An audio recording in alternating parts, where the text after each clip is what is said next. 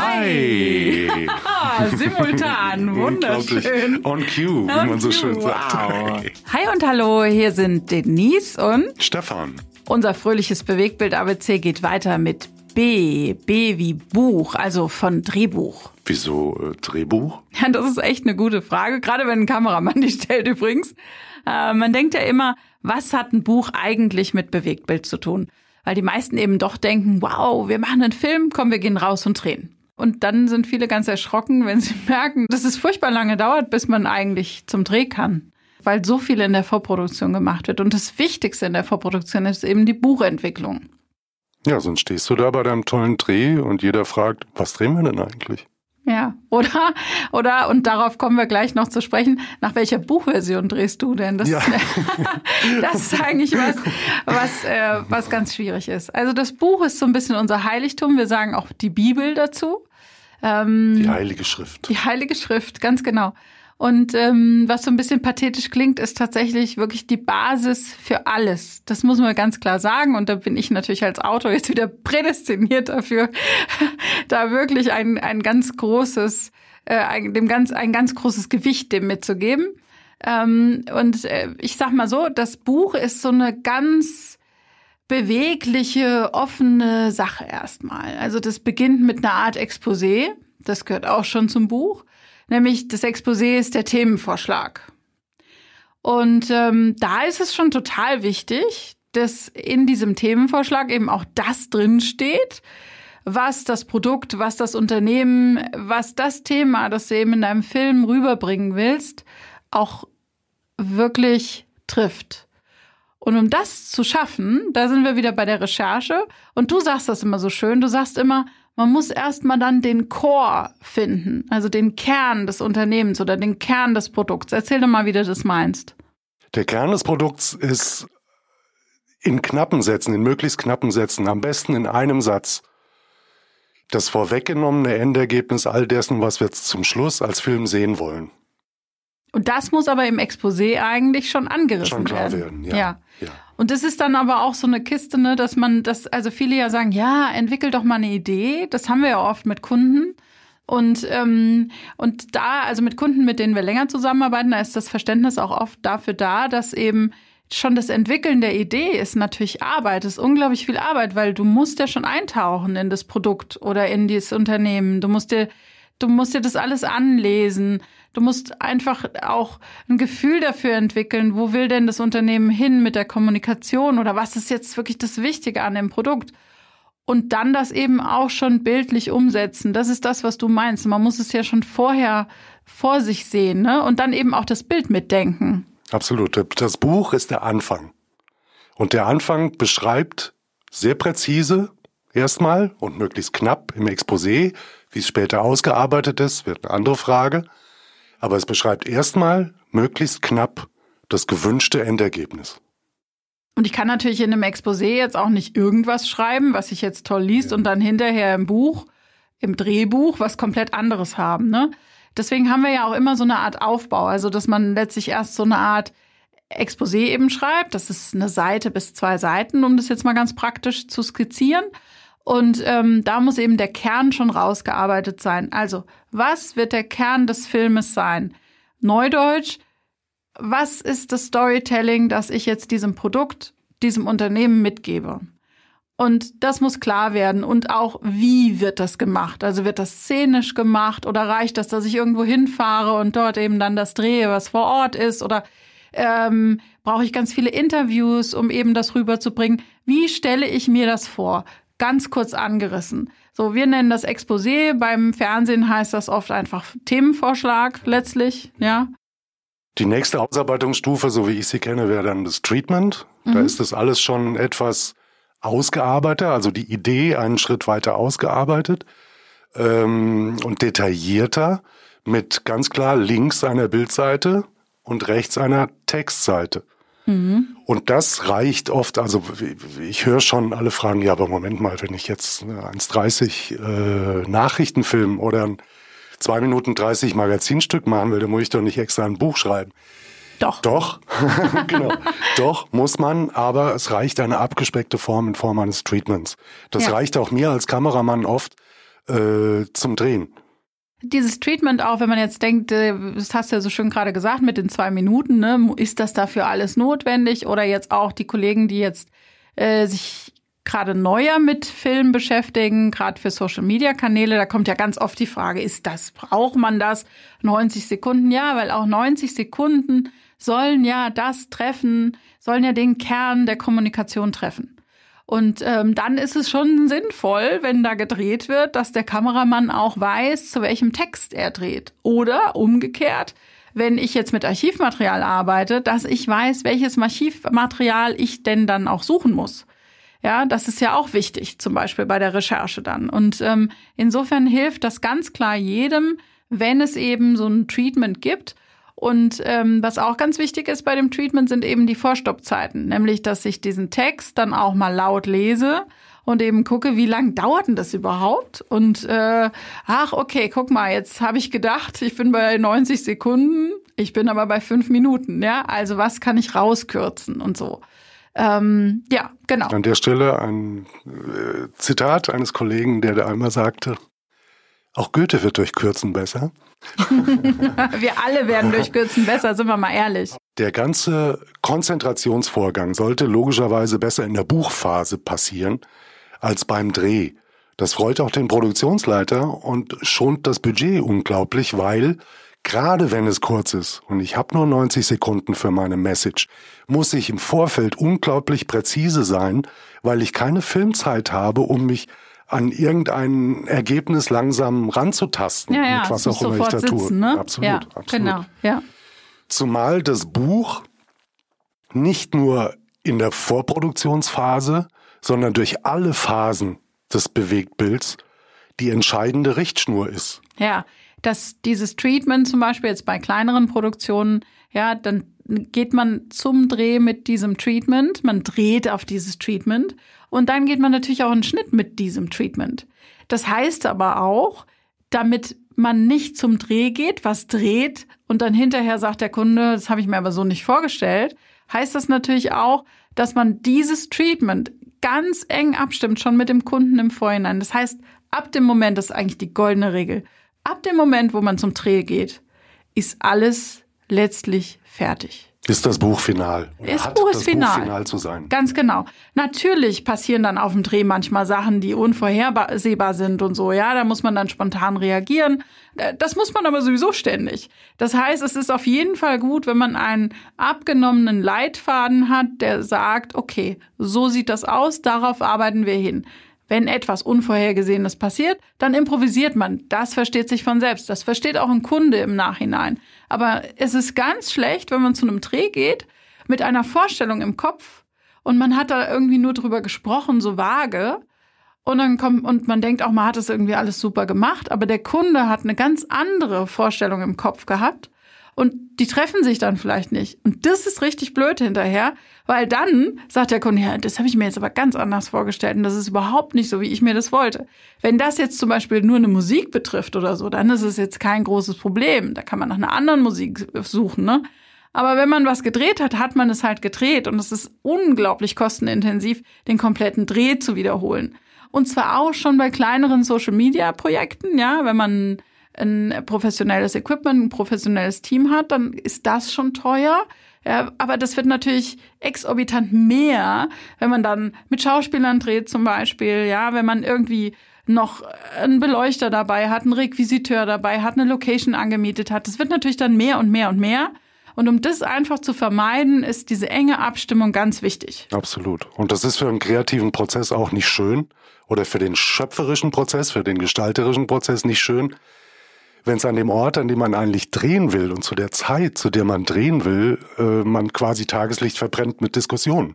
Ja, das ist nicht professionell und das äh, hat man auch also mit Kunden ganz selten das Problem, weil weil man das natürlich vorher ganz gut klären kann und auch klären muss, weil wenn die natürlich wissen, dass das auch ihr Budget verbrennt und dass dann natürlich eine ganze Crew wartet und das äh, alle äh, nach Überstunden bezahlt werden und man vielleicht auch diese Location nicht noch einen zweiten Tag mieten kann, weil das gar nicht drin ist, dann wird schnell klar, okay, wir müssen uns vorher sehr, sehr disziplinieren, wir müssen das alles vorher festlegen.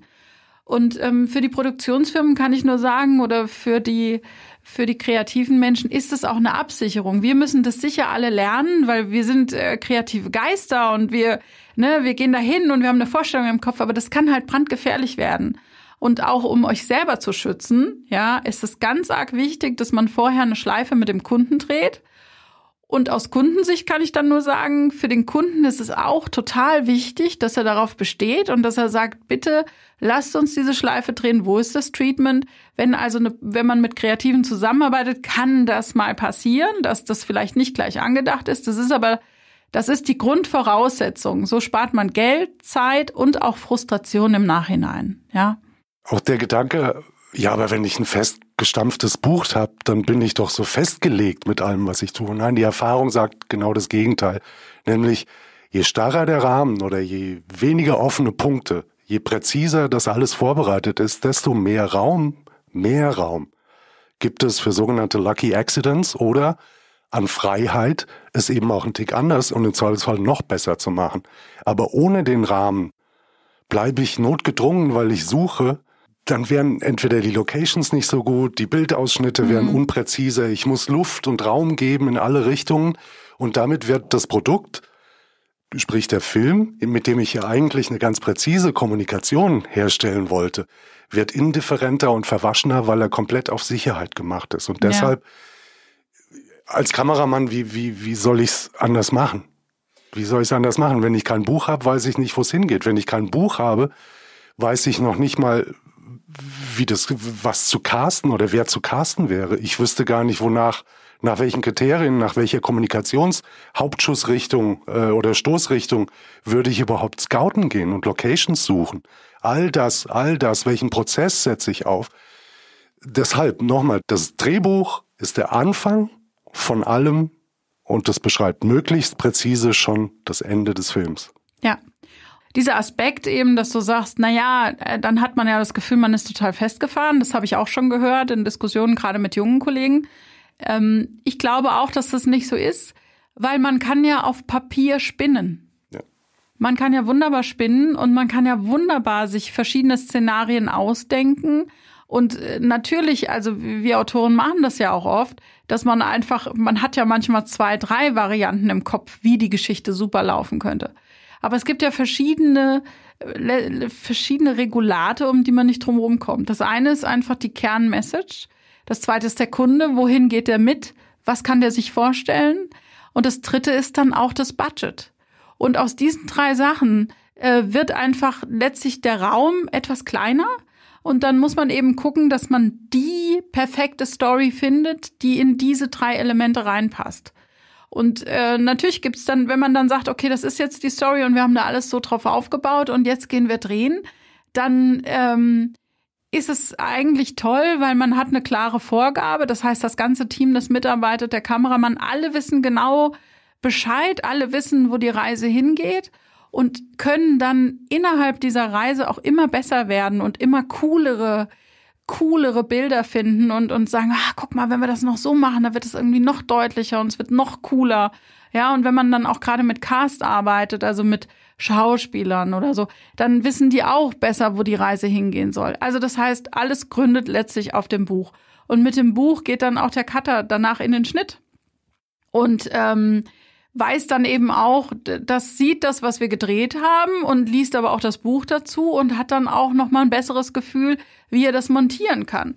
Und vielleicht weicht man auch an der einen oder anderen anderen Stelle ganz marginal davon ab und sagt, ah ja, guck mal, das wird noch cooler, wenn wir es so machen. Aber diese Freiheit hat man erst dann, wenn man weiß, wo eigentlich die Reise hingeht. Ja. Man erzählt sich immer, ich war nicht dabei, kaum einer kann es bezeugen, aber man erzählt sich von Alfred Hitchcock, dass der beim Dreh immer eingeschlafen ist. Warum? Der Film war ja fertig in seinem Kopf, in seinem Drehbuch. Es musste ja nur noch gedreht werden. Selbst bei uns ist es ja so, dass wir oft gefragt werden, wenn wir auf dem Dreh sind, ne? Ähm, so nach dem Motto, das sieht, oder andersrum, wenn wir auf dem Dreh sind, haben wir oft das Gefühl, dass das für Leute, die eben den ganzen Prozess vorher nicht mitgekriegt haben, sieht das immer alles so leicht aus. Weil es gibt auf dem Dreh einfach auch kaum mehr was zu besprechen weil das alles im Vorhinein passiert ist. Das heißt, wenn wir auf den Dreh gehen, dann hatten wir einfach auch schon Meetings, ja. Wir haben uns abgestimmt mit, also Regie und Kameramann sowieso, ja, mit dem Autor. Manchmal ist der Autor eine andere Person, manchmal ist, gibt's auch die, die Regie, so eine Art Mischmasch, das nennt sich dann Creative Producer. Derjenige hat's geschrieben und ist dann auch auf dem Dreh dabei, so. Aber wenn ein Oberbeleuchter dabei ist, dann hat vorher der Kameramann, der Regisseur und der Oberbeleuchter schon darüber gesprochen, welchen Duktus die Bilder haben sollen, wie das Licht sein soll, worum es da geht, was man da mitdenken soll. Da gab es vorher schon Entwürfe, da gab es vorher schon natürlich auch äh, Listen an Equipment, das man mietet und so, damit man genau eben auf dieses Ziel hinarbeiten kann. Genauso mit der Requisite. Ja? Ganz wichtig, das Art Department, die Regie hat in der Zeit oder der, der Creative Producer hat in der Zeit Unmengen damit zu tun. Das Art Department, sprich äh, Kostümbild, Szenenbild, Maskenbild, zu briefen und auch auf das Buch einzuschwören, deren Input zu holen. Und das wird logischerweise immer besser, wenn alle wissen, worum geht's. Ja. Auf welcher Seite na, drehen ja, wir hier alle genau. nach demselben Drehbuch. Genau, ja, ja. Und tatsächlich ist es eben so, dass ähm, das ist auch der Grund dafür, warum dann auf dem Dreh das oft so aussieht, also da, da wird fast gar nicht mehr groß miteinander gesprochen. Die Leute kommen da an, die verschiedenen Departments kommen an und jeder macht letztlich sein Ding, weil das ist alles vorher abgesprochen. Und es sieht dann immer für alle irgendwie so leicht aus. Aber das sieht nur deswegen so furchtbar leicht aus, weil eben alles vorher bis ins Detail abgeklärt ist. Da gibt's eine Dispo, da weiß jeder, wann er genau kommen soll, was er genau machen soll. Das ist alles vorbesprochen. Und alles vorbesprochen letztlich aufgrund des vorliegenden Buchs in der Vorbereitungsphase, sprich in der Buchphase, wenn es da irgendwelche Unsicherheiten gibt, was verständlich wäre, dann, wenn man dann den Reflex hat, sowas zu sagen wie, ach komm, das sehen wir dann vor Ort, dann uh, weiß man, dann weiß man schon, man, man hat ein Problem. Wenn ich ja. das so sagen darf, dann ist man eigentlich schon im Faschist. Ich habe versucht, es charmanter zu formulieren. Als Kameramann ist natürlich auch wichtig, ein gutes oder überhaupt ein Buch oder ein ziemlich finales Buch zu haben, nachdem Regie und Kamera auch die Auflösung machen. Das heißt, wie lösen wir die einzelnen Positionen und Szenen auf, dass wir zeitlich ein bisschen Luft haben, was Filmzeit angeht, aber dennoch vollkommen klar wird, dass es äh, die Hauptkommunikation und den Kommunikationswunsch befördert und vorantreibt.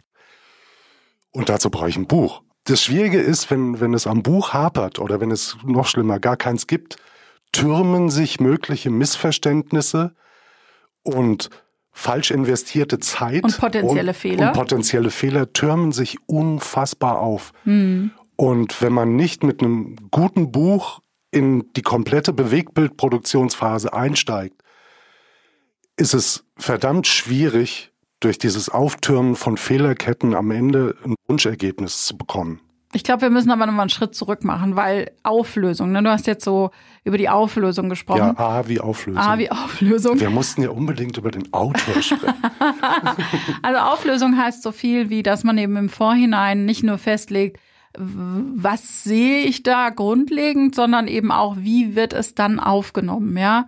Also mache ich das, äh, mache ich erst eine totale, mache ich nochmal einen Randsprung, gehe, mache ich vielleicht eine Overshoulder, äh, brauche ich da eine Kraneinstellung, fliege ich da drüber, was auch immer. Das nennt man Auflösung und das wird alles natürlich auch schon mitgedacht im Buch letztlich, bevor gedreht wird. Ja? Also das ist auch noch mal ganz wichtig. Der Kameramann geht nicht einfach zum Dreh und dann fällt ihm das alles so total spontan ein. Also manchmal ist das natürlich so. Also ich erinnere mich noch an unsere Zeit fürs ZDF. Da haben wir, da hat man nicht oft die Möglichkeit, alles vorher zu casten. Ne? Beim Fernsehen läuft das oft anders.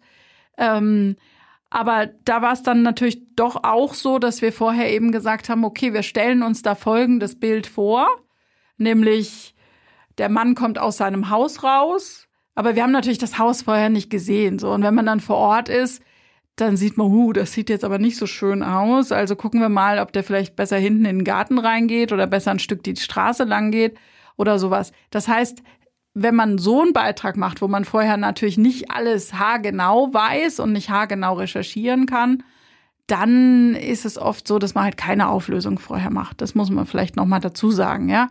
Das heißt, deswegen habe ich vorhin gesagt, ein Buch ist eben auch eine sehr bewegliche, sehr flexible Sache, die eben bis zum Dreh immer wieder geschliffen wird und es bleiben sowieso noch Dinge übrig, die man eben nicht vorher festlegen kann. Umso wichtiger ist es, alles vorher festzulegen, was man festlegen kann, damit man dann an diesen Stellen, wo es eben wo man mit Überraschungen konfrontiert wird vor Ort, dass man da eben gut und spannend reagieren kann, weil man nicht eh schon am Anschlag ist und, und irgendwie gar nicht weiß, wie man das alles stemmen soll. Umgekehrt ähm, birgt ein präzises und genaues Buch natürlich unglaubliche Vorteile für die, für die Lösung von Problemen im Vorfeld schon. Beispiel war, es war geplant, wir müssen für irgendeinen Over-Shoulder-Screenshot, also das Bild von einem Monitor, vor dem zwei Menschen sitzen und über den Monitorinhalt sprechen, sollten wir, zwar nur einen Kilometer ungefähr, umbauen. Und dann war die Frage. Ein Kilometer, das hört sich jetzt also so blöd an, aber halt in der Banketage, von der Banketage 2 in die Banketage 18, so ungefähr, ja. Genau, also einmal, genau. einmal alles einpacken, in den Fahrstuhl, hochfahren, so da denkt man, naja, es kann ja jetzt kein großes Problem sein, darauf willst du hinaus, ne? Genau. Ist aber ein Riesenproblem, weil jeder Umbau kostet unglaublich viel Zeit, in der ich nicht drehen kann. Und da ist die Lösung, wenn man ein genaues Buch hat oder ein gut ausgearbeitetes Buch, wo man genau weiß, so sieht dieser so muss dieser Bildschirm aussehen, dieser Bildschirminhalt.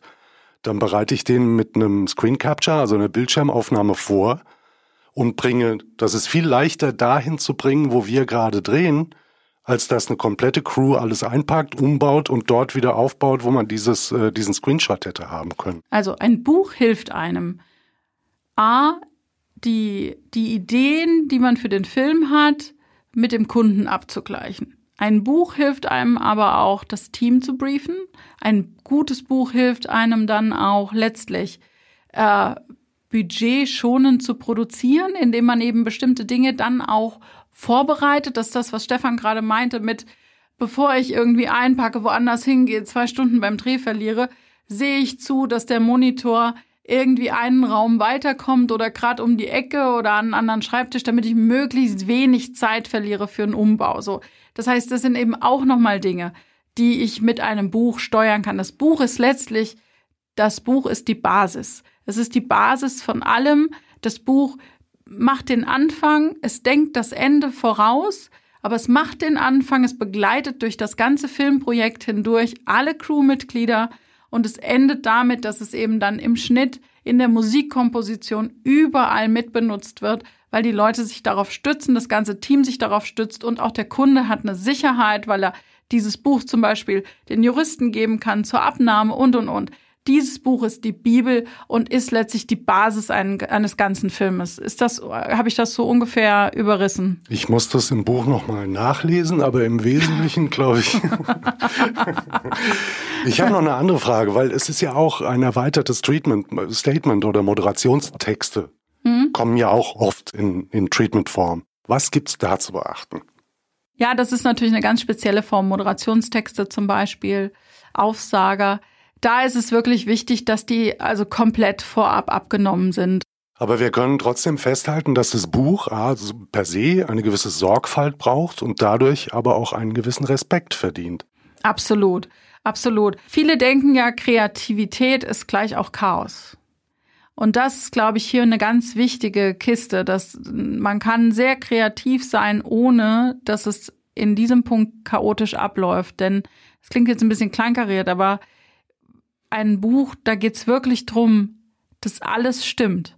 Man verunsichert das komplette Team, wenn da auch nur minimale Fehler drin sind, Sachen doppelt reinkopiert, was weiß ich was. Man muss sich da wirklich die innere Zucht antun und eigentlich schlimmer als ein Erbsenzähler wirklich jedes Wort nachprüfen und jedes Bild nachprüfen und wenn man die Auflösung reingeschrieben hat, äh, die Auflösung nochmal genau überprüfen, die Zeitansätze überprüfen, die Vorstoppzeiten überprüfen, die Gesamtlänge überprüfen. Das ist total wichtig. Und auch wenn man, ich meine, so ein Buch, das hat manchmal 30 Versionen. Es ist wichtig, dass da eine Versionsnummer drin steht. Es ist wichtig, dass da ein Datum drin steht, weil es gibt nichts Schlimmeres, als äh, wenn man irgendwann das Gefühl hat, Moment mal, das, ich rede doch hier über was ganz anderes, als über das er jetzt hier spricht. Was ist denn das? Der hat eine andere Versionsnummer. Was ist denn, ne? Aber wenn da halt keine Versionsnummer drin, dann sucht man sich dumm und dämlich. So. Und deswegen ist das in so einem Buch tatsächlich auch so, dass ähm, Änderungen passieren nur zwischen dem Kunden und dem Autoren, der das betreut. Und äh, sonst schreibt da auch keiner irgendwas rein. Ich finde es so ein bisschen schade, dass äh, wir jetzt mit so einem kleinkarierten Satz quasi zum Buch aufhören, weil das wird dem Buch natürlich eigentlich nicht gerecht, weil das ist so ein wichtiges Element und das, man kann das eigentlich auch wirklich freudvoll betrachten, weil ein Buch, ein Buch ist schon der Film in Worten vorab. Und das ist was ganz, ganz Tolles. Und da kommen wir auch wieder zu dem Respekt. Ja, Respekt für das Buch. Und Begeisterung fürs Buch. Also wenn ich ein tolles Drehbuch habe, das, das mir richtig Lust macht, es zu drehen und in Bilder fließen zu lassen und äh, ihn vor mir sehe, auch vor mir sehe, dann hat ein tolles Buch, glaube ich, seinen tollen Zweck erreicht. Nämlich er lässt vor alle Augen eigentlich schon den fertigen Film entstehen. In diesem Sinne, Fantasie an.